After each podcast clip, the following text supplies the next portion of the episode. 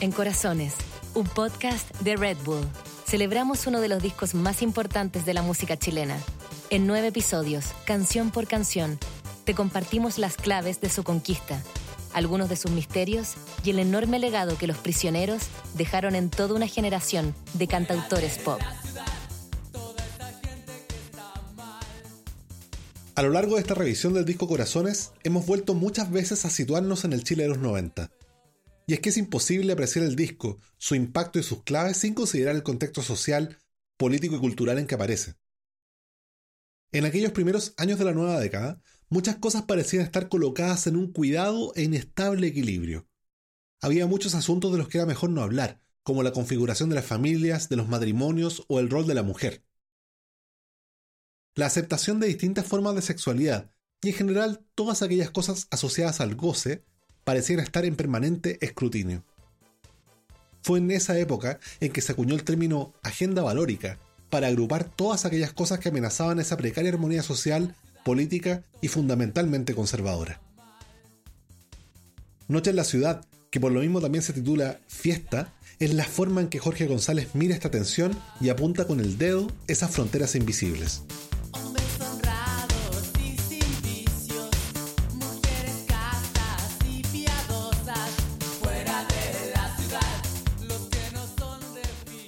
Definitivamente hay canciones que no son lo que parecen por lo que para entrar a noche en la ciudad hay que tomar los debidos recuerdos.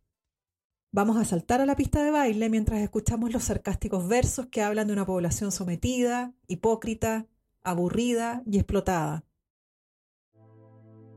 Se trataba de una evidente crítica a la convivencia forzada del Chile bajo dictadura, cuando el orden se conseguía a punta de bayoneta y las buenas costumbres estaban dictadas por el moralismo y el castigo. La Iglesia era todavía una institución respetada, mientras los crímenes del Estado eran un tema que muchos elegían no saber. Un año después de la salida del disco Corazones, el entonces arzobispo de Santiago iba a publicar una carta pastoral referida a los primeros signos de, comillas, destape que percibía en la sociedad chilena, advirtiendo con fuerza acerca de una incipiente crisis moral Faltaban todavía ocho años para que los hijos nacidos fuera del matrimonio fuesen considerados legítimos y catorce para que la legislación chilena acogiese al fin el divorcio.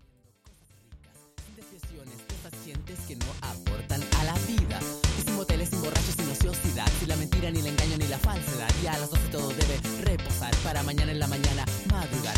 Noche ideal de la ciudad, como si fuera una tarjeta de Navidad. Es tan justa la gente, tan deshogar, que no puedo aguantar las ganas de vomitar. El músico chileno Miguel Conejeros ha pasado por varias bandas y proyectos solistas muy relevantes para la historia de la música chilena. Y en todos ellos se ha mantenido con cierta cercanía hacia Jorge González. Al momento de publicarse el disco Corazones, Conejeros era parte de la banda Parkinson, superada ya su etapa junto a los señeros Pinochet Boys.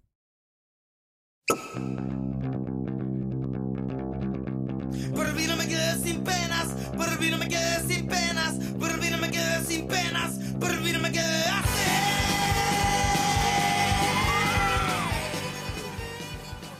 Para Miguel Conejeros, el deslumbramiento de los prisioneros con las máquinas y las secuencias no fue ninguna sorpresa.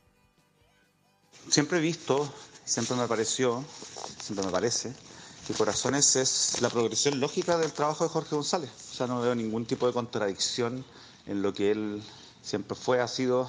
Porque Jorge nunca fue un rockero, en realidad nunca ha sido rockero.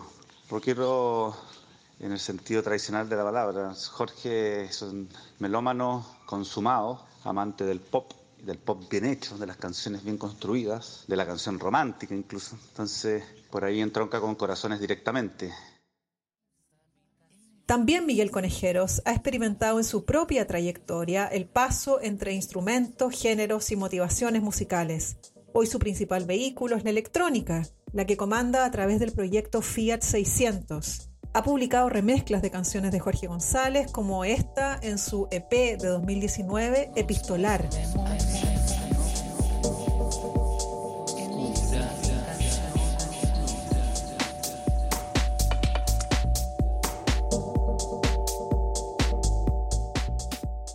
Conejeros sabe bien de las ventajas y los tontos prejuicios que subsisten hacia los músicos que buscan su sonido, transitando entre géneros.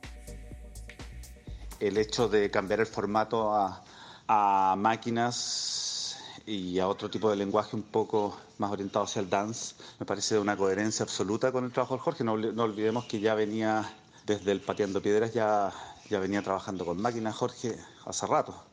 Jorge siempre ha dado lo mismo y los instrumentos son una mera herramienta para desarrollar su impresionante caudal de creatividad. Entonces él, él como que yo creo, o sea, estoy seguro, corazones, no lo hizo con el equipo, con los equipos de la última generación o los más sofisticados, todo lo contrario. Jorge tenía un computador que creo que se lo había comprado al Cotiavoite.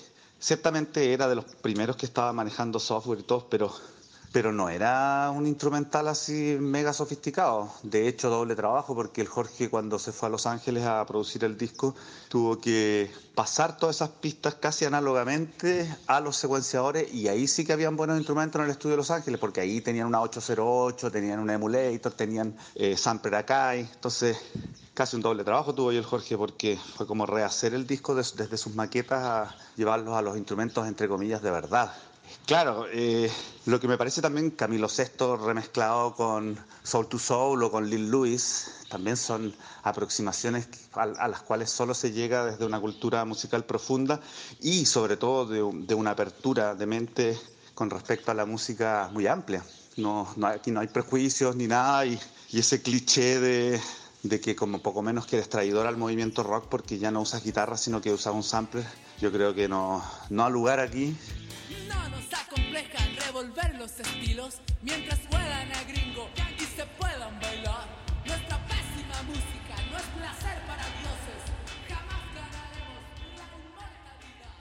En palabras del poeta británico Al Álvarez, para poder colonizar la noche y hacerla segura a los respetuosos de la ley, hacían falta dos cosas: iluminación callejera y fuerza policial.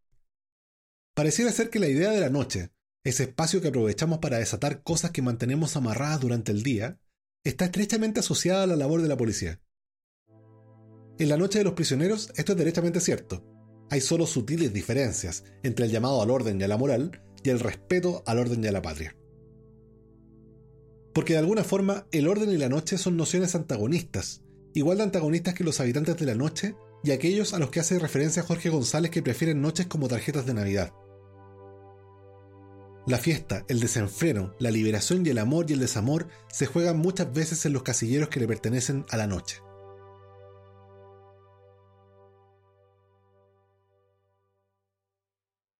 No es ningún secreto que New Order fue una gran inspiración para el disco Corazones en general, y en particular para la canción Noche en la Ciudad, la banda de Manchester, Inglaterra, seguía ofreciendo en pleno 1990 los pilares de dance propositivo e inteligente pop de sintetizadores que los habían elevado a la cumbre en la década anterior. Su disco de 1989, Technique, había incorporado algunas influencias del acid house, el movimiento que también tenía fascinado por entonces a Jorge González.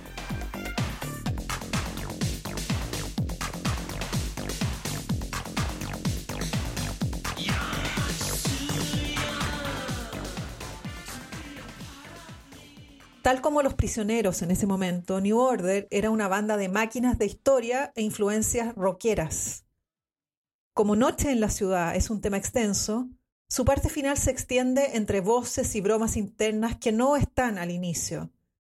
Aparecen pasados los cuatro minutos, parodiando algo así como una fiesta decadente y una juerga sin destino.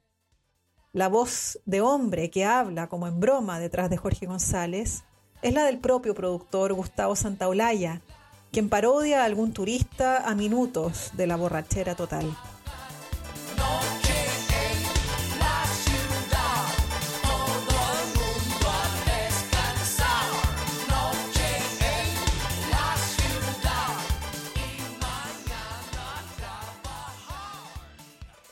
Los autoritarismos tienen algo de infantilizantes.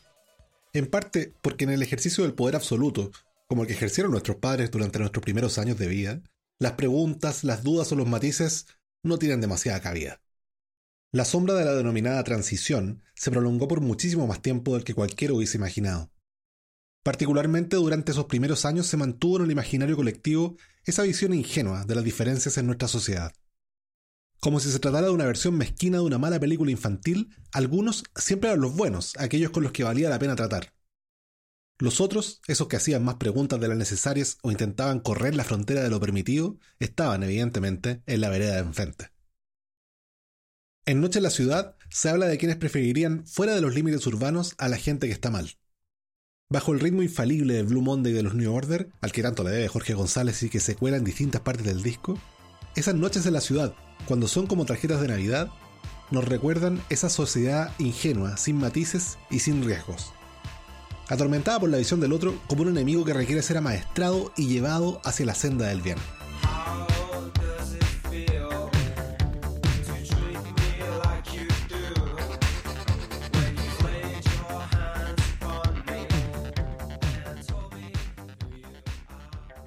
Hay tantos méritos en el disco Corazones que no está de más volver sobre los fundamentos conceptuales que a veces quedan fuera del análisis. Entre otras cosas, Corazones es un álbum de enorme y valiente desprejuicio. El contenido de sus canciones responde a lo que en la música popular calificaríamos de cantautoría. Y la historia de los prisioneros los distinguía en 1990 como un grupo pop forjado en el rock and roll y la canción hispanoamericana sin embargo, Jorge González y Miguel Tapia quisieron a esta altura llevar su sonido a terrenos nuevos, nunca antes explorados por ellos. Corazones es por eso un híbrido único en Latinoamérica y Europa, de sentir sudaca y pulso negro, de tradición romántica y vanguardia dance. Sin tontos complejos en cuanto al gusto correcto, Jorge González hablaba entonces de su fascinación por el movimiento house, anclado en clubes de ciudades como Chicago y Detroit, pero también de la función entre pop, RB y hip hop que mostraban grupos como Soul to Soul, En Vogue y Run DMC. Incluso una de las producciones musicales más desvergonzadamente comerciales que comandaron el trío, productor británico Stock Aitken and Waterman, tenía para González referencias dignas de atención.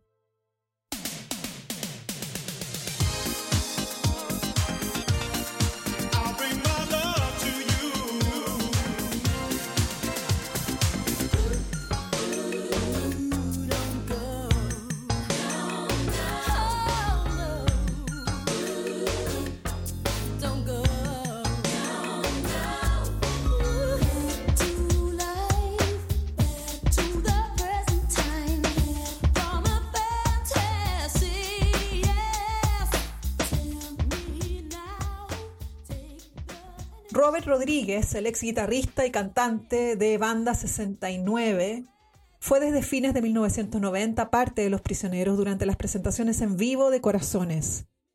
Sobre Noche en la ciudad frente al público, él recuerda. Recuerdo que en los conciertos eh, disfrutaba mucho cuando llegaba la hora de tocar Noche en la ciudad. Uno podía sentirse en medio de la pista de baile de alguna discoteca, con ese ritmo inevitable, y ese riff de teclados que no paraba. Podía sentir cómo el público se dejaba llevar por ese ambiente festivo y la parte hablada de Jorge hacia el final de la canción solo terminaba de enriquecer todo aquello, ofreciendo una potente dosis de sana energía y mucha diversión. Miguel Conejeros recuerda con humor algunas dificultades en torno a esos mismos conciertos. Lo sabe bien, pues su banda de entonces, Parkinson, teloneó varios de los shows. Difícil esa aproximación que, tenía la ejecución de Corazones en Vivo porque el medio chileno, sobre todo en esa época, era mega, ultra rockero, conservador, testosterónico, complicado. Los sonidistas no entendían cómo hacer sonar una secuencia correctamente porque estaban acostumbrados a amplificar bombo, batería y caja y, y para contar. Entonces siempre me llamó la atención que Jorge y su banda iban paso más allá. Y... Muchos años atrás, Jorge González se preguntaba por qué había algunos que tenían derecho a pasarlo tan bien, que crecían como europeos con cuerpos llenos de comida. La noche en la ciudad no es sino una versión renovada de la misma pregunta.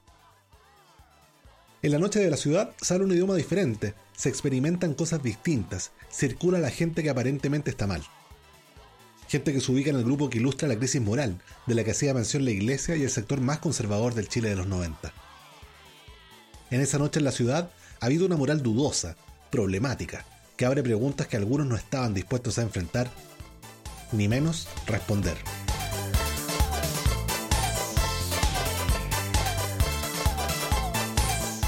Esto es Corazones, el podcast. Escucha el resto de los episodios en tu plataforma de streaming favorita. Y si quieres más información, visita redbull.com slash corazones.